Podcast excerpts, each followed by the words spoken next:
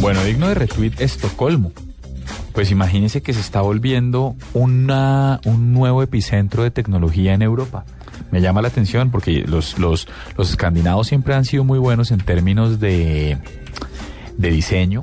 Ajá. Son, son- tienen- IKEA. son de un nivel de exquisitez, impresión, Volvo, pero es impresionante lo que está pasando Absoluto. con los, pro- con los, con los programadores, eh, con los desarrollos de software. Yo, yo conozco, por ejemplo, una compañía, es un administrador de contenido sensacional que se llama Polopoli, está basado en Estocolmo, pero ahorita... De hay Pirates otros- Bay es, es sueco. claro que sí. Son suecos. Klarna con K, que es una posibilidad de comprar cosas por internet y recibirlas antes de terminar de pagarlas.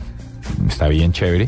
Pues me llama mucho la atención, me parece que es digno de retweet pensar que, que honestamente Estocolmo se está volviendo un epicentro tecnológico. Lo ¿Qué cree que reporta sea el Juliana USA Sánchez en Today. Estocolmo cuando lo acusaron de todo esto? No, no iba solamente por las mujeres. Iba a reuniones de trabajo. Yo no sé, ¿será que le pega con... En fin, no importa.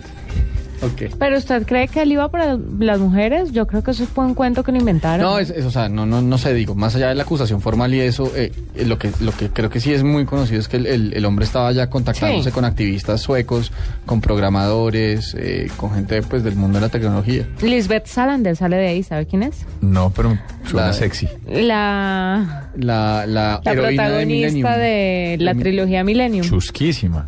Pues en la versión... ¿Sueca o Me gusta más en la, la versión gringa? sí. sí. sí, sí, sí. Pero era una hacker impresionante. Por algo será. Por algo. Eso es un epicentro. La